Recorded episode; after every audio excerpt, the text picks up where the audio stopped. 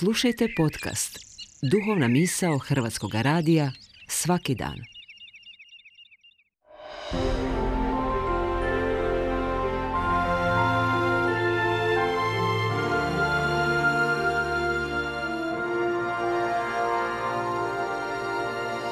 Duhovna misao. Urednica je Blaženka Jančić.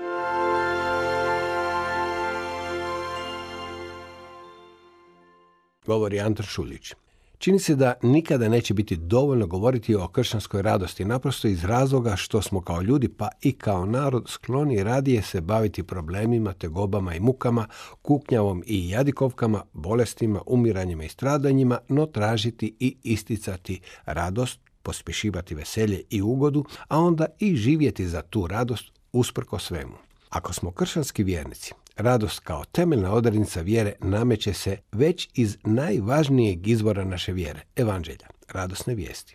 Posebice u uskrsnom vremenu koje, barem kada su liturgijski sadržaju u pitanju, pršti od radosti, premda se kad kada po nama koji izlazimo iz naših crkava nakon liturgija i ne bi moglo reći da nas je ta radost zahvatila baš tako snažno. Riječ je, napominjem, o kršćanskoj radosti koja se razlikuje od radosti kakvom je podrazumijeva svijet, svijet ovdje da kako u svjetlu Ivanovske teologije. Temeljimo li međutim svoju vjeru na Božjoj riječi, tada bi bio dovoljan i samo brzinski pokušaj putem kakva pretraživača na Bibliji online, upisivanjem pojmova poput radost, radovati se, raduj se i slično, da bismo dobili stotine i stotine biblijskih mjesta u kojima je riječ o radosti. U četvrtom smo vazmenom tjednu i upravo današnji izbor evanđelja nudi nam ponovnu prigodu za radost, odnosno opredjeljenosti za radost. Poslušajmo što prema Ivanomu evanđelju Isus govori o žalosti i radosti i zašto se usprko svemu treba radovati. Citiram, zaista, zaista kažem vam, vi ćete plakati i jaukati, a svijet će se veseliti. Vi ćete se žalostiti, ali žalost će se vaša okrenuti u radost. Žena kada rađa žalosna je jer je došao njezin čas, ali kad rodi djetešce ne spominje se više muke od radosti što se čovjek rodio na svijet. Tako dakle i vi saste u žalosti, no ja ću vas opet vidjeti i srce će vam se radovati i radosti vaše nitko vam oteti neće.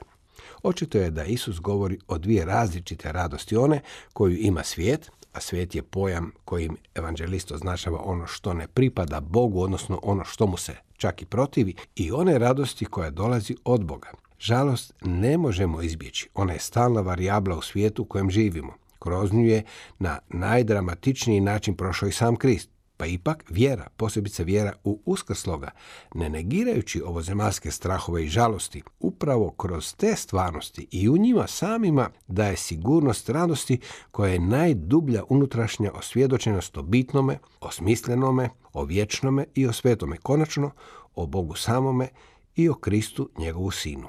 Za nju sam Isus kaže da nastaje u srcu, te da tu radost nitko ne može oteti. Nije nepoznato da su mnogi osvjedočeni vjernici takvu radost osjećali i živjeli čak i u smrtnim prijetnjama i u najrazličitijim pogibeljima. Radost koju Bog čovjeku nudi i zapečaćuje u njegovu srcu zasniva se na vjernosti koju mu je obećao, ali i izvršio. Ta je vjernost osobito posvjedočena i zapečećena životom, mukom, smrću i uskrsnućem Kristovim.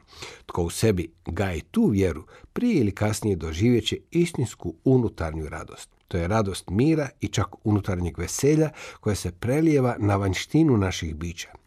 Čovjek koji je u Bogu našao svoju radost ne može ne širiti oko sebe zrake te radosne vjere i nade koja se očituje kao ljubav prema bićima i prema stvorenome svijetu.